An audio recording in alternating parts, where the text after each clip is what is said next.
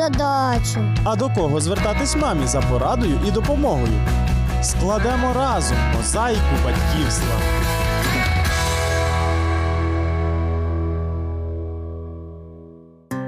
Я Олена, вітаю вас. Хто як не діти може викликати у нас посмішку, підняти настрій своїми щирими обіймами? І хто як не діти задають нам прості, але часом дуже глибокі і зовсім не дитячі запитання. Наприклад, чому батьки люблять одну дитину більше ніж іншу? Це просто жахливо. Чи можна любити усіх дітей однаково? І як уникнути появи улюбленчиків? Відповіді на ці запитання нам допоможе знайти наша гостя, психолог і сімейний консультант Лідія Дмитрівна Нейкурс. Вітаю вас і рада, що ви знову з нами. Але скажіть, усі діти різні, і у дітей різні темпераменти, різні хобі, і вони по-різному проявляють і любов до батьків. Чи можливо до усіх них е, відчувати одні ті самі почуття? Вообще-то обязанность родителей всех любить одинаково. Але чи можливо це? Можливо, если только э, понимать, что это значит. Что такое любить? Может быть, эмоции у нас могут быть разные, допустим, или а выражение любви, или вообще присутствие любви должно быть каждому ребенку.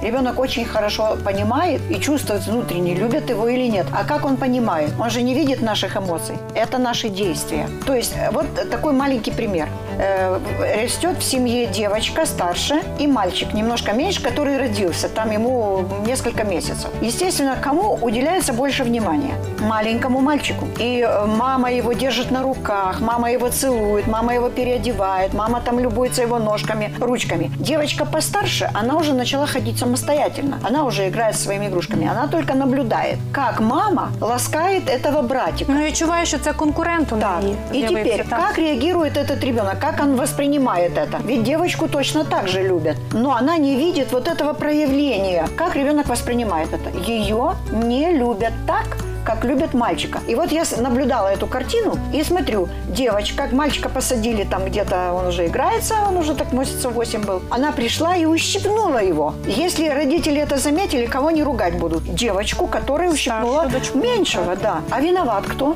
А виноваты родители. Поэтому не надо перекладывать свои ошибки, свое незнание, неумение проявить любовь к детям на то, что это дети так понимают, и они, не- они виноваты. Ну а чи правильно у всьому вирівнювати тоді дітей? Наприклад, е, купили щось од- одному, е, одразу ж купуємо іншому. Ні, так не поцілували одного, значить біжимо і цілуємо вот іншого. Не, не бежимо. А если вы собираетесь, например, вот как я посоветовала маме, она мне говорит, она его бьет, этого мальчика. Я говорю, потому что она ревнует. Она требует к себе столько же внимания, ведь маленькая, она буквально на год старше была этого мальчика. И Она ждет такого же внимания к себе. И Если вы собираетесь погладить и поцеловать мальчика, пусть она будет рядом, чтобы вы одной рукой обнимали ее тоже, чтобы она ощущала, что их любят одинаково. Не надо любить поровну, если только купили, так и этому покупать. А оправдано. Э, э, Дети не по покупкам это определяют, а по проявлениям любви. И у каждого человека свое ожидание проявления любви. Как мы знаем, эти пять Я- язык языков. любови, так. У детей это очень выражено. Дети иногда обладают всеми пятью языками. Они очень любят подарки. Какие дети не любят подарки? Но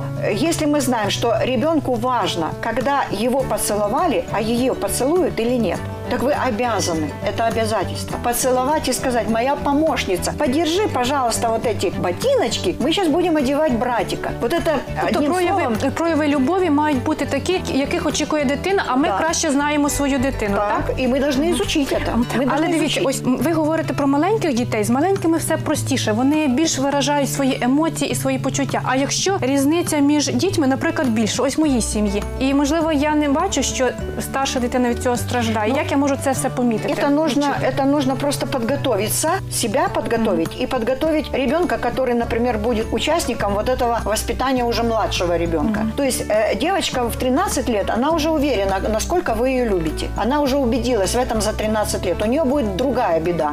Например, как бы вы не заметили чего-то, что она делает, обратите внимание лучше на мальчика. Вот он маленький, а я себе что-то сделаю там такое, чтобы вы не видели. Ее нужно привлекать к домашней работе, к участию любовью, воспитанием мальчика, э, к прикосновениям к мальчику. Э, У у 13-летней девочки уже могут быть чисто материнские инстинкты, которые позволят ей выразить свою любовь так, как она хочет.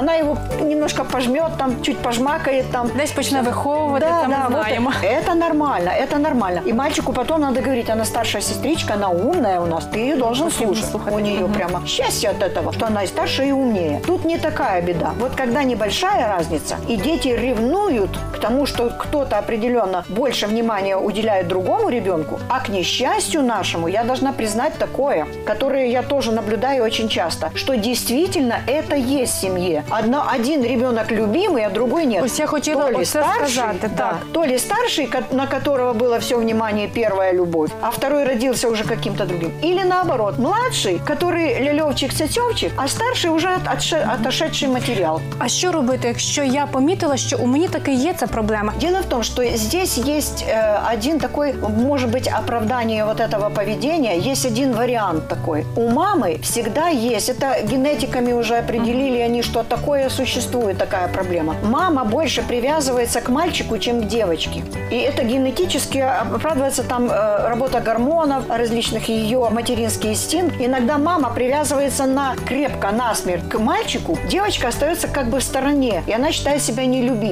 И мама должна это знать, что если родился мальчик, она должна себя контролировать, насколько она привязывается к мальчику. И вот я знаю нескольких мам так, уже которые у меня консультируются. Мальчику уже скоро 50 лет. А він все ще И хлопчик. еще маленький. есть две-три девочки. А он все-таки хлопчик, и все-таки что где-то сделается, в первую очередь, все идет мальчику. Мама этого не замечает. Но все остальные члены семьи знают, что мама привязана к мальчику. Это мамина проблема. Ты можешь быть привязана по гормональным каким-то там фактам, действительно, но проявление вот этой любви должно Тобто быть тут має всё-таки бути якийсь связано с головой. самоконтроль, так? я Контроль маю себе обязательно, да. налаштувати на те, що кожна дитина Осторожно індивідуальність, бути в і я повинна їм приділяти увагу. Дети очень-очень относятся с такой с тревогой на всю жизнь остающиеся, когда они остаются детьми второго сорта в семье. Сколько мы знаем таких рассказов есть, когда приемные дети, у мамы любимый свой, а у папы любимый свой. Они сделали, ну, допустим, с- такой брак из двух э, половинок.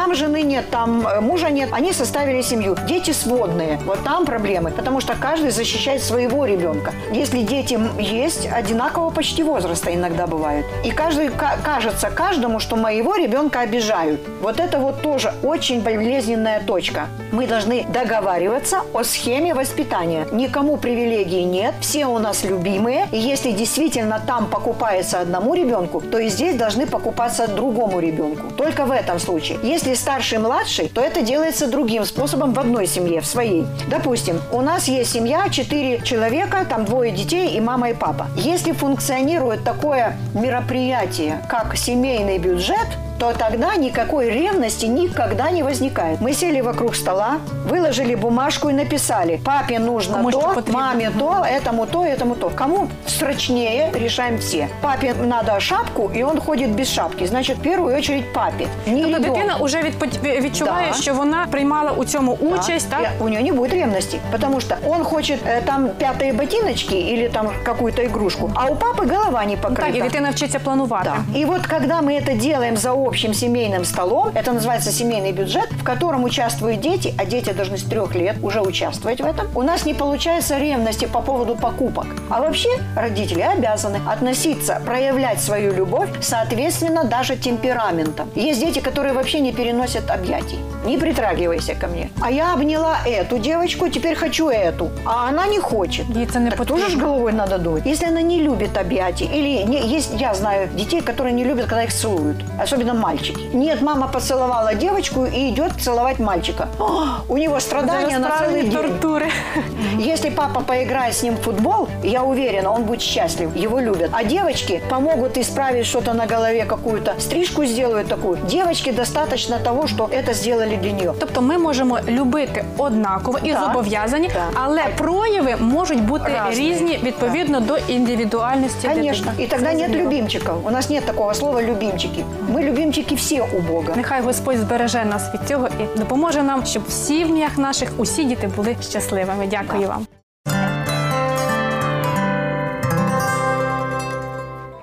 Ось і все на сьогодні. Хочу тільки нагадати собі і вам, що у нас є той, хто любить і цінує кожне своє дитя, незважаючи на те, що у нас у нього мільярди. Нехай упевненість у Божій любові зігріває наші серця і спонукає виявляти прихильність до тих, хто поряд. Це була програма Мозаїка батьківства.